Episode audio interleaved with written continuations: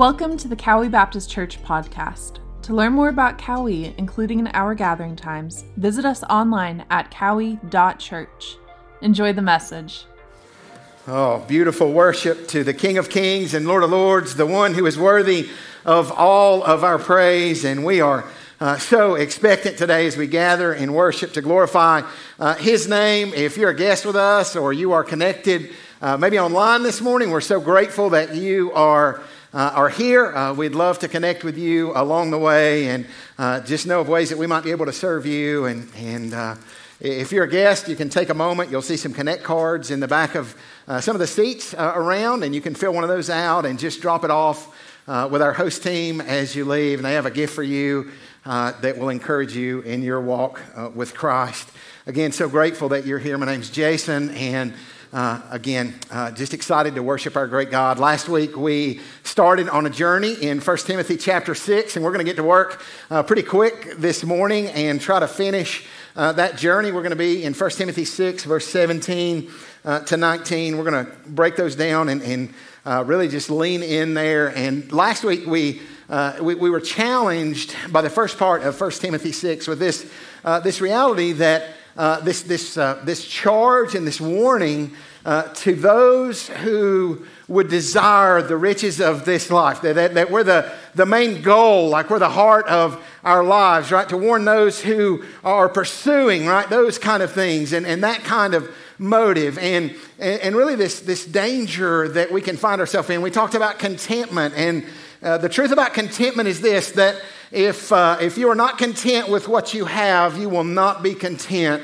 with what you get. And this real heart that just says that our riches and our, our glory and all that we need is found in Christ alone, and that He is worthy of all praise. And today uh, we're going to look at not only this thought of contentment, but at, at this reality that, that we are called to be a people who live a generous life in the midst of this broken world. And, uh, you know, on my way to church this morning, I found out my aunt has been uh, sick for a season and weary. And on my way to church this morning, my dad, uh, who's here this morning, called me and, and uh, we'd found out that she passed away during the, the night. And immediately, you know, my heart uh, stirred to, to memories and just places of joy. And, you know, when I was growing up, I really didn't know that they didn't have that much. I don't know if you've ever been around people like that and you really didn't know that they didn't have very much until later, maybe when you've gotten a little older and you understand things a little better and you, because they never seemed to be lacking anything, right? And they were, they were some of the people that, uh, in so many ways, taught me about generosity. And when I was a young, uh, a young lad, I don't know exactly how old I was at this time, but, uh, but they had gotten a new car, right? And I don't remember if it was like brand spanking new, like you know, or if maybe it was a used car that was new to them. But it was this blue Ford Festiva. And if you know anything about a Ford Festiva, you know it's like as big as my shoe, right? It's a small, uh, it's a small car, right? And, and so I'd been doing a little working out, and uh, y'all might not be able to tell, but I, I, was doing some working out back then. And, and in that moment, right, I, my cousin and I, my cousin Matt and I, we had this, this great idea. And so we decided that because we were strong and this car was small, that we probably could pick it up and move it.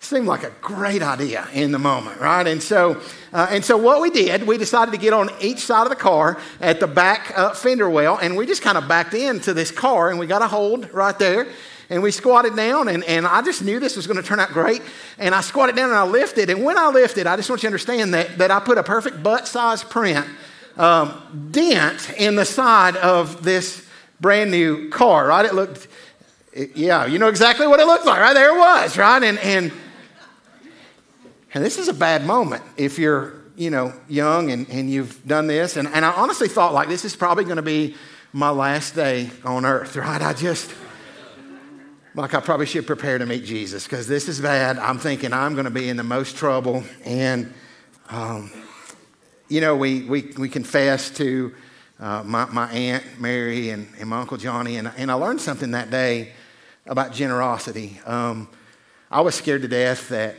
you know, my, my dad would be pretty upset, and rightfully so. And so until I was like, you know, probably in my 30s or 40s, he had no idea uh, about that moment. And they were generous in grace. They were, they were people that said, you know, it, it didn't really matter about this car. And, and you know, I've gone through my life and I've learned that there's something beautiful about people who are generous in grace, people who are generous in mercy, people who are generous with things where the things of this world are not the main thing. And when we're generous, we understand as believers that our life is ordered around the joy of being used by God to make a difference for His glory. And we're going to look at 1 Timothy 6 today, and I want to invite you to stand uh, with me as we read God's Word. And we'll begin in verse 17 to 19. And, and I want to just give you this thought that, that poverty is not the answer to the materialism and the, the craziness that we kind of live in and the, the, the temptation that we can fall into to pursue the American dream and to try to get our, our mind fixed on the things of this world.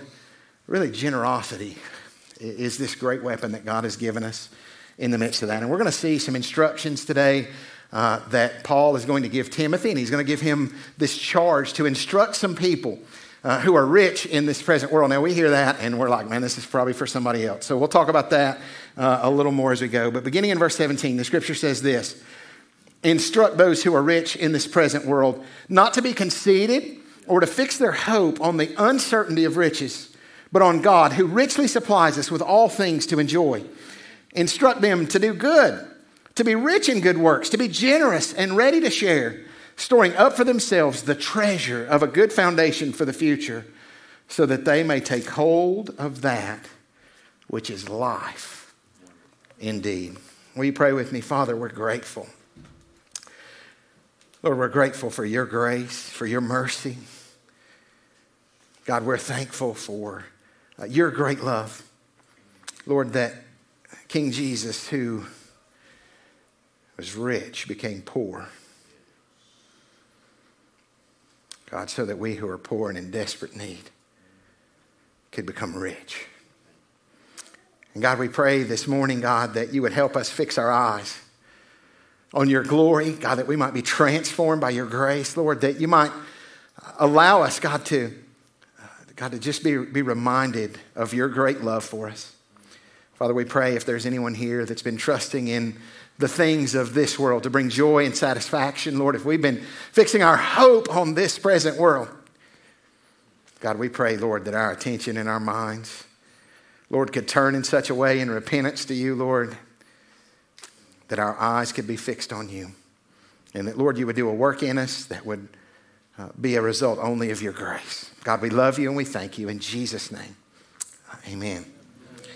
You may be seated. Now, when we read those words, right, instruct those who are rich, I want to kind of just confess at the beginning, he didn't say, I instruct those who feel rich, because probably very few of us would be willing to say, hey, you know what? Uh, we, we feel rich. And, and we understand, like last week, we said that comparison is the enemy of contentment. And in so many ways it is because we, uh, you know, we get on social media and we see all the things people have. We, we have this constant look at, at others and we always think about being rich. And it's, it, here's the thing, it's kind of this moving target. So you get, you get your first job and you get your first paycheck and you go from being poor to being rich. And then the more you get, like, like all those things change, right? And we, we always, it's always for us, right? And if we're, if we're honest, it always seems like it's just a little more. And, and so this comparison, it can be dangerous, but it can also, in some ways, when it's a reality of comparison, it can humble us. It can remind us. You know, I, I think about those that we serve in Honduras, and uh, Carla was, was here uh, just a few weeks back with us, and she came and ate at my home. And then there's this little sense, and when, when she comes there, that I understand the places that she ministers, they have so very little, right? The schools and the kids that she teaches. And, and you know, the, this, this reality of, of our lives, I mean, we, we have a lot of things, right? We have homes. There's some of you uh, that are so rich in this room, and I'm, I'm going to call you out right here, so just be prepared, right? So you're so rich, some of you, that you have rooms in your house that are used for nothing. Extra rooms in your house. We're, we're so rich that, like, not only did we have like a home to live in, but we had like a covered area that we put our car. We just kind of like pull in. And we've got so many cars that they all won't fit in the covered area. I know. I know. And then, like this week, I'm, I'm praying about this message, and just to be like, I just want to kind of let you lean in a little bit to some of the things around our house. And so all of a sudden we had this, this feral cat like show up at our house and a little, little, little cat kind of running around. And my, my son is like, he loves cats. And my wife is very compassionate and loving and, uh, you know, is concerned about this, this little cat. And it's this feral cat. We can't really get around it. And a few weeks back, it was supposed to be really cold weather and uh, it was really cold weather. And so Sherry had, had seen this little cat and she was trying to figure out what to do. And so she ordered uh, this thing online. And I was thinking about, okay, we've got a house and then we've got some, you know, places that are maybe not used as well. And then we've got, uh, you know, this place our car pulls in. And then all of a sudden I'm reminded, like, we just ordered. I see this thing come in and I know, right? And I, I mean, I'd already, like, I'm very, you know, I won't say I love cats, but we have a cat that I love, and, and but I'm compassionate. Like we want the cat to be warm, and so I'd already kind of worked out that thing. It kind of got delayed in shipping, and so I'm thinking hopefully maybe I can, you know, uh, not have this thing forever. But but we even have a, a, a house for our, our cat, and if you look at the next picture, this thing we haven't assembled this or anything, but I'm looking at this. I'm like, this is like is like a premium house for a cat right here. That's what uh, we have. That's how rich we are, right? And, and when we look at these kind of things, I mean, we have to just own up that, that we, we are blessed with so much. Now, my, my concern wasn't as much for this feral cat as, as at the thought that this, this feral cat might be a fertile cat, and we're going to have like all these kittens, right? I'm, I'm just being honest, like I'm nervous about those kind of things. And, and sometimes we can get in this place where, we're, where, where we don't remember just all that God has given us. And, and the reality is the problem is not with having things, it is when the things have us. We see people in Scripture uh, who, who God has blessed with wealth. And, and, and the problem is, is when we either make it the, the, the, the, the aim of our life, where that is the pursuit that we have, or, or when this, this desire, or when the riches that we have, or the desire for that, begins to be in a place where God should be in our life. And my hope is that as we look uh, at these scriptures today, that we'll see our, our lives differently, that we'll see ourselves correctly, and to recognize that compared to this world, right, that when we look at our lives, that we have been blessed and God has blessed us, that we might live differently than this world, and that our witness might declare that He alone is worthy of all of our praise, that He is more valuable than any of the things that we have, that He is more valuable uh, than anything that, that we might possess. And so when we think about those things, this foundational truth, from last week. If you're filling in blanks on the, uh, on the sermon notes in the app or in the, the handouts that you got today, the first three blanks, I'm going to give them to you. It's the word all. And here's the thing God owns it all.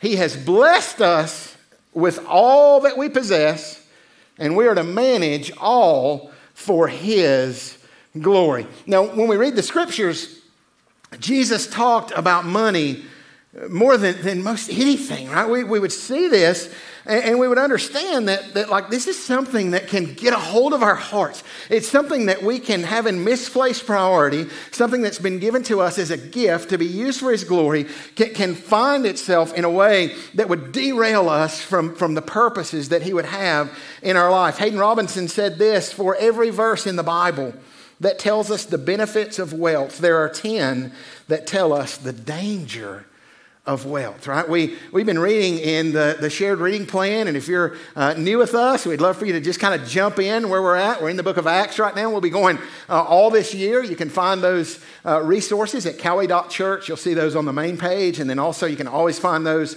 on the disciple page. So we'd love for you to journey uh, in there together uh, with us. And, and in Mark 10, Jesus would say words that would just kind of like, especially when all of a sudden you're like, hey, you know what? Those verses about rich people, those aren't just talking to somebody else. That's when it gets kind of serious, right? And Jesus would say things like this.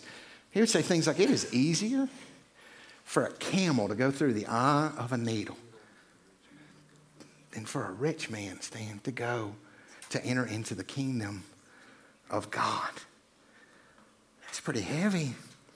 But thanks be to God, he would say later in that same passage that with God, and some of us need to just be reminded of that this morning.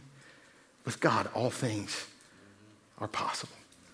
All right, there's a guy, his name's Joby Martin. He wrote a book called If the Tomb is Empty, and the kind of the premise beside the book says, If the tomb is empty, then anything is possible, right? And I'm so encouraged uh, by that. Jesus knew, though, that this, this wealth and this pursuit of wealth, all those things that they could grip our hearts. And, and the danger is that we could trust in our money, and, and, this misplaced priority could remove our focus from beholding the glory of God and, and, and, and result in our eyes being drawn from Him and, and from being transformed day by day to look more like Him through His grace. And as we think about what God has created us for, Isaiah 43 7 would remind us that we have been created for His glory, that He has created us for that. And, and apart from a relationship with Jesus Christ in our fallen condition, Here's the truth we seek anything other than God to fulfill that need. We try uh, through the things that, that God has created uh, to find satisfaction. We try to find satisfaction in our position,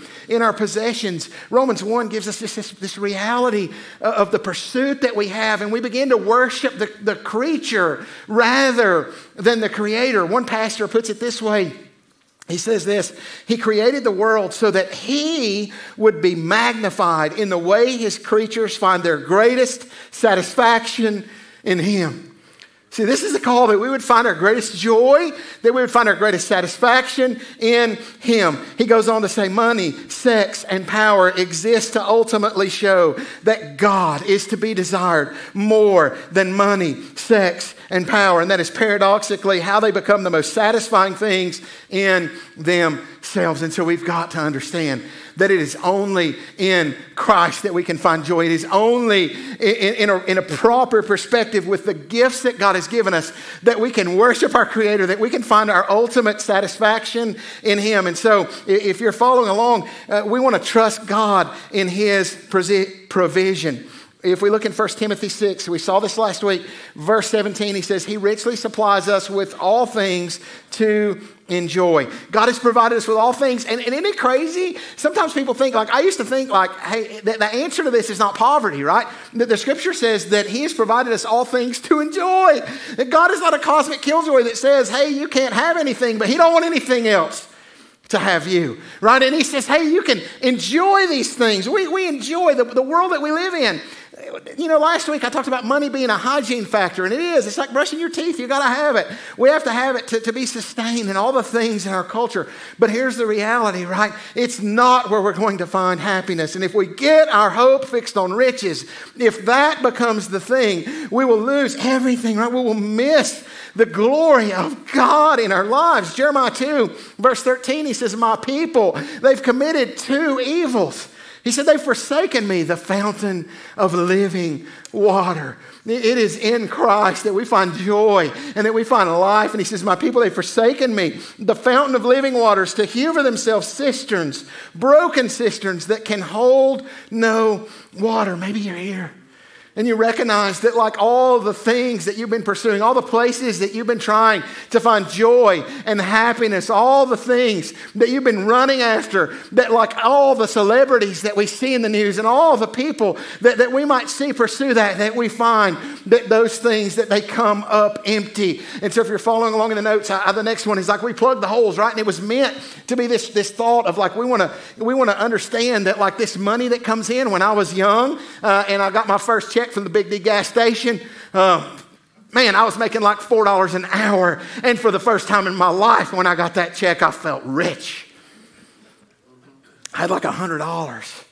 I didn't have any bills. I didn't have anything. I was, I was rich. I could do it. I mean, I could buy things. But the more that I made and the more that what I understood is, is that without things in proper perspective, that the more I would take in, the more it would pour out, right? And the more that it would just be gone. And you've experienced that, right? We got to plug the holes. We got to get a plan. Because remember, God owns it all and He's called us to be managers, to be stewards of all that He's given us. So we want to understand, right, that we need to do that. And so if we're going to do that, we got to bust the myths, right? That's your next blank, the myths, right? We want to bust the myth. And the myth is, and this is what I always thought the myth is when I had that $4 an hour, man, I was rich until all of a sudden I wasn't. And then I thought, man, if I have a little more, just a little more, man, I'm going to be happy if I have a little more. I mean, if I have a, a, house not only for my car, but a house for my cat, if I got, I mean, it's going to be like everything. And what we understand is that mentality, it always comes up short. We got to bust that myth. We understand it is not true. Now, here's the, deal uh, we see in Scripture, we should be able to look at the Scriptures and know that. King Solomon, right, the richest man in all the Scriptures, right, his annual income, and then they paid in pounds, like back then, right? Like this guy's wealthy. My understanding is that, like his annual income, we would see this in 1 Kings 10, his annual income was about 50,000 pounds, which, if you convert that today per year, this dude was making just under a billion dollars a year. Now, he shouldn't be thinking if I get a little more. I'm going to be happy. And what he understood, and when we read Ecclesiastes, the first words that we would read uh, from him in, in, Ecclesiastes chapter 1, verse 2, is that it's all vanity, that it's meaningless, that, that it has this, like, like, this is the reality, and it goes downhill from there. The psalmist, though, in Psalm 16 11, says this You will make known to me the path of life in your presence. Well, I hope we can hear this this morning. In your presence is fullness of joy. In your right hand, there are pleasures forever. See, the path of life is not found in our possessions, but in His presence. We can enjoy the provisions that God has given us. We can enjoy those things, but we've got to be careful. The rich people in this world, we've got to be so very careful that, that, that, we must guard against greed and the danger in trying to find joy in the things that God gives us rather than in the giver of all things. He alone has to be worthy of everything, right? The Westminster Puritans, they would say it like this The chief end of man is to glorify God and enjoy Him forever. Our joy, our ultimate joy, must be found in, in our Creator, in a right relationship with the King of Kings and Lord Lord of Lords. He has given us all things to enjoy, but our ultimate joy can only be found in him. We're to glorify Him. He richly supplies us with all things to enjoy. We must begin to manage those things. We must steward those things, but we must understand the things that He has given us. Money, like if you're filling in those blanks, right? Money is a tool. I could have put it's a gift, right? But it is a tool. I wanted you to understand this thing is just something that we have. It is a tool to enjoy. We can enjoy the, the gifts of having things. It is okay. We understand that. But it is also a tool to be shared shared. It is not to be consumed all on ourselves. And so we must become a people and we must be a people. And I thank God that, that you are in so many ways a people. But I, I want to say, like I confess, as, as I walked through this this past week, man, it's convicting.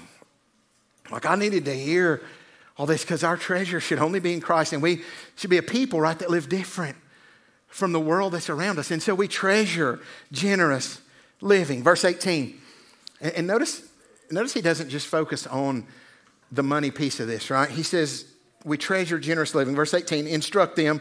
Again, this word means command or give orders.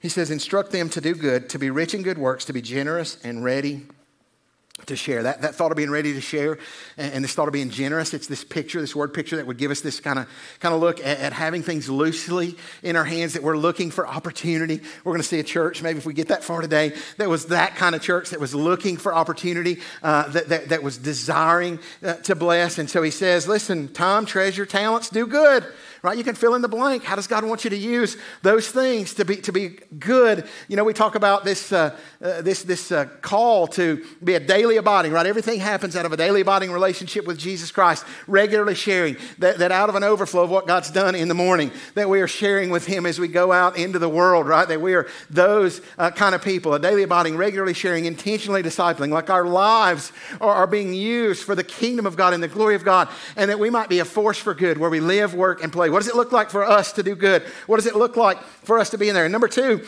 he says that we'd be rich in good works.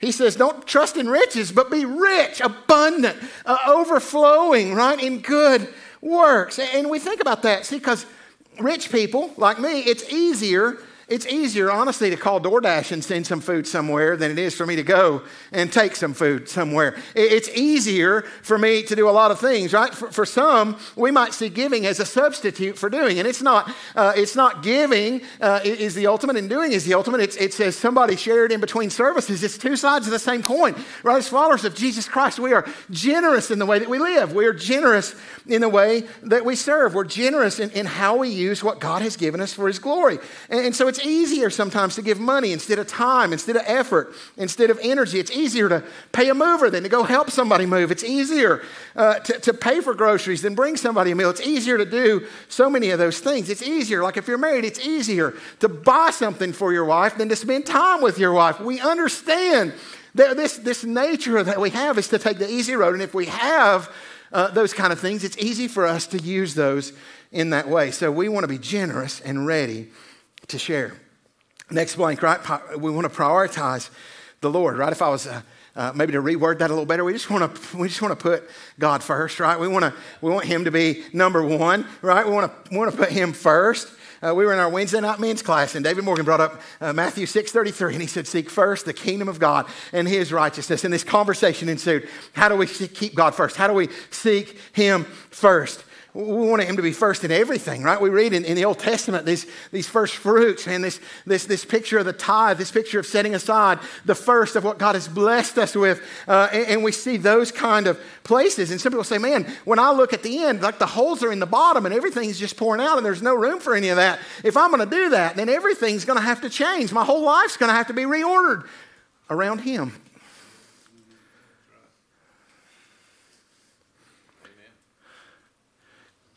Because it's easy, right, for all of us to get caught up. H.B. Charles reminds readers in a book on worship that giving is a key part of worship, not a functional add on to receive donations.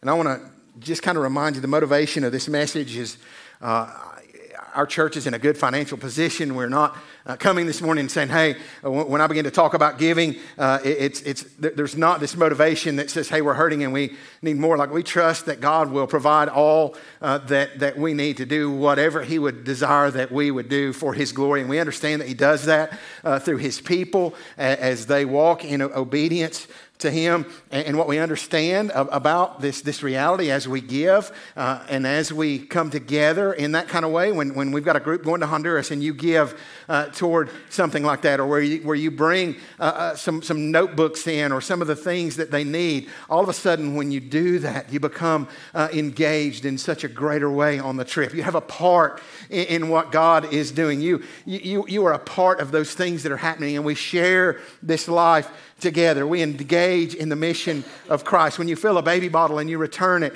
and, and you do those things, you are a part of the work that God is doing through the Smoky Mountain Pregnancy Care Center. You are walking in those places and it collectively unites us together. It fuels the mission of Christ. But listen, we, we understand that. Eh, I'm going to just read a couple quotes from Charles. He says that many times we have the give and the receive positions in worship mixed up. We come to church and we say, hey, I'm coming today. I hope I get something. I hope I come and receive something. I hope. But, but we come together corporately as the body of Christ to worship Him. We come together and we sing and we lift high His praises. We come to give Him all of our worship and, and we come, right? We, we gather in, in under the Word of God and we are encouraged and we are sent out on mission for the glory of His name. Charles lists four reasons. I'm going to just go through them real quickly. Reasons we should be generous givers. Number one, God owns what I possess. Number two, he says, God multiplies what I give. Amen. Can I remind you that little is much when God's in it?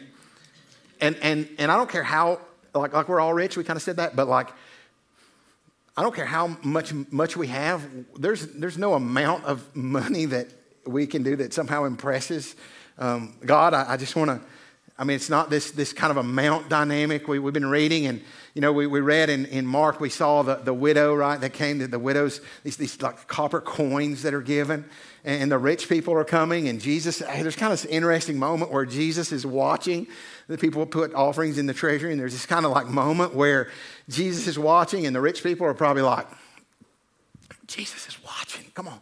And they're, and they're, they're kind of maybe putting in this big amount and all that. And then all of a sudden, this, this lady comes with her two copper coins, right? And she puts those in, and Jesus stops everything. Like, I want you to picture this moment like Jesus stops everyone and, and everything, and he gets his disciples. He said, Come here, boys. You've got to see this. Come here. That woman right there. That woman gave more than all of them. Right? The principles in Scripture always a portion, sometimes a sacrifice. We seek Him first. Number three, right? God multiplies what I give. He, God owns what I possess. He multiplies what I give. God rewards what I invest. Matthew 6, right? We are to lay our treasures up in heaven where moth and thieves, right? We, we see all that, right? We, we, we understand uh, just that we, he rewards what we invest. And number four, God supplies what we need. Philippians 4.19, he says, my God will supply all your needs according to his riches and glory in Christ Jesus. Promise of Philippians 4.19 is for all who sacrifice for the work of God, that, that our God is going to meet the needs that we have, that our sovereign God uh, who owns it all, right, that, that, that he's going to take care of us. 2 Corinthians 9 7, we read this. Each one must do as he has purposed in his heart, not grudgingly or under compulsion, for God loves a cheerful giver. You know, when Sherry and I first got married, um, her mom, and she had shared with me, you know, during some of this time, uh, her mom had given her just kind of a neat example as she was growing up. Um, and whenever they would, would uh, get a, a paycheck, whenever her, her husband would, would bring that paycheck home or they would have that money, before they did anything else, she would get on the table and she would set aside kind of this first picture and honor God. And there was times that things were tight, and she would talk about how God provided. And so we got we got married, and, and like she's wanting to like do that. I'm like what do you what do you? I mean, we we, you know, what, what are you doing? We don't have that. We can't do that. And, and it was just kind of this moment, right, where maybe I could be described by some of these givers. At first, I was just not doing anything. I'm like, you can give some of your money, and by the way, that's a terrible idea, like having different money and all that. But I'm just like, you know, hey, yeah. uh, you know, we got to do all this. But, but, but we're like, hey, what are we doing? So the first thing it says here, right? Um, not grudgingly. So the first kind of giver we don't want to be is a sad giver. like we just, you know, that was kind of where I'm like, well, I guess we'll do it, but I'm not real happy about it. Um, the next thing, right, under compulsion, right, this obligation, I've got to do it. I've got to, I mean, I've, I've got to do it. I have to do it. But, I mean, it's not good. I'm not happy. It's a mad giver, right? So we got a sad giver, and then we got a mad giver. But the kind of giver, right, that we want to be, uh, that God uh, is encouraging us, that what we're seeing here is a glad giver, right? God loves a cheerful giver. And so we put God first. Uh, second thing, we plan for the future. We see, you know, just this, this principle from Scripture, right? We're looking ahead. We're not hoarding things up, but we're planning for the future, right? And we are pursuing life. 1 Timothy 6, verse 19, storing up for themselves the treasure of a good foundation for the future so that they may take hold of that which is life indeed. And here's what we want to not miss in all this today, right? When we experience the grace of God, when we experience His goodness and His mercy, Jesus becomes our treasure. You know, we were thinking about this, this picture of being ready to share, this, this generosity. I told you there was a church like that. We, we see Paul uh, writing to the Corinthian church, and uh, when he does, he's, he's encouraging the church at Corinth to, uh, to take up uh, an offering for the poor believers that are in Jerusalem and uh, these needy believers. And so he's encouraging them that way. And the way that he encourages them is by giving them an example of the believers that are in Macedonia. And so he gives them this example, verse uh, chapter 8 of 2 Corinthians, verse 1 through 4 already. He said, Now, brethren, we wish to make known to you the grace of God. Now, I want you to understand these people have experienced God's grace, and we're going to see it evident in the way that they are posturing themselves. It says, We wish to make known to you the grace of God which has been given in the churches of Macedonia, that in a great deal of affliction, their abundance of joy and their deep poverty overflowed in the wealth of their liberality. For I testify that according to their ability and beyond their ability, they gave of their own accord. Look at verse 4 begging us with much urging for the favor of participation in the support of the saints. They heard about this need, and they're a church that has experienced God's grace. Man, they're looking for opportunity. They're like, I want to be in on what God's doing there. I want to, want to be part of the work that He is doing. See, the grace of God has allowed them to, to experience the glory of God. And when they do, they, they treasure being part of the work of God, and even in their poverty. See, that's what I learned about my aunt. I didn't know it at that time. But even in their poverty, right, when I messed up their car, I mean, they could have got money to fix that. They could have, they could have done all those things, right? But, but they taught me so much about grace. And in their poverty, they were rich. Because it wasn't about the amount of things that they had. And this is what we see here, right? Even in their poverty, they were rich. And their money became a tool that displayed the grace of, of the greatest giver of all times in their life. he is magnified, right? We continue to magnify him and, and read about their gift today because their satisfaction and their joy was not in the things of this world, but their satisfaction and joy was in him. And he is glorified as they posture themselves that way and participate in his work. And this morning, what I want you to hear most of all out of this, right, is that he is more valuable He is majestic and beautiful and glorious. And He is more valuable than all the treasures of this world. 2 Corinthians 8 9. We read one of the man, just the most amazing verses in Scripture. It says, For you know the grace of our Lord Jesus Christ, that though he was rich, yet for your sake he became poor, so that you, through his poverty, might become rich. What a Savior. Right, we'd read in Philippians 2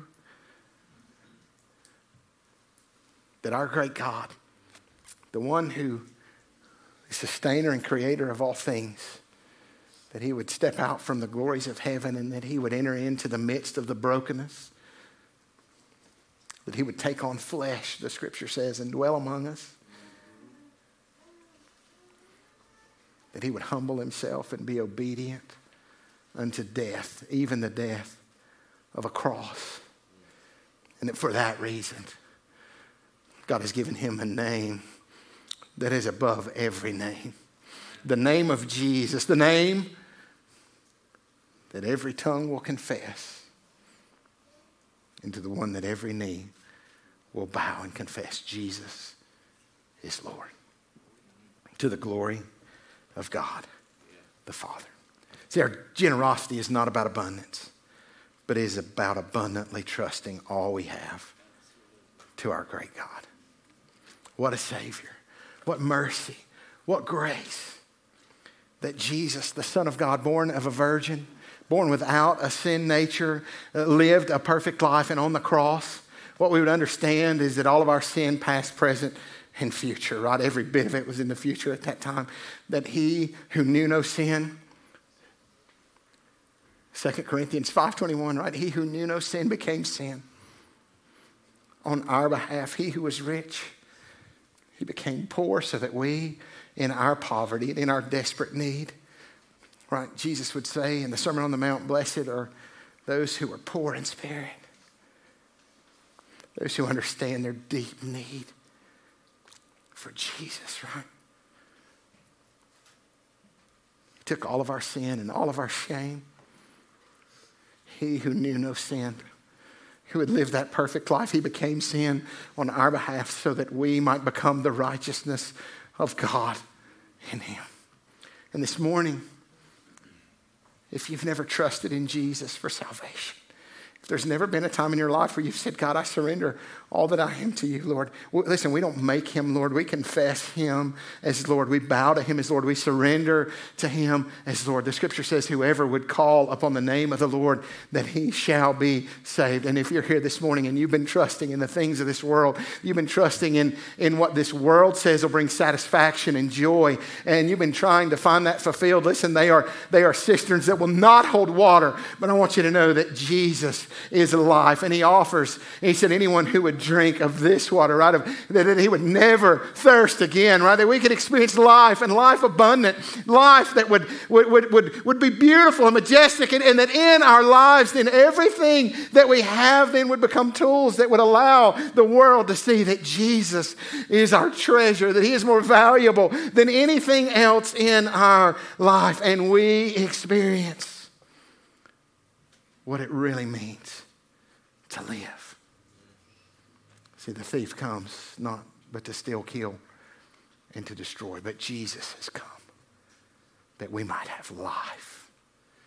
Not just some way off time in the future, but that we could experience life now in Him.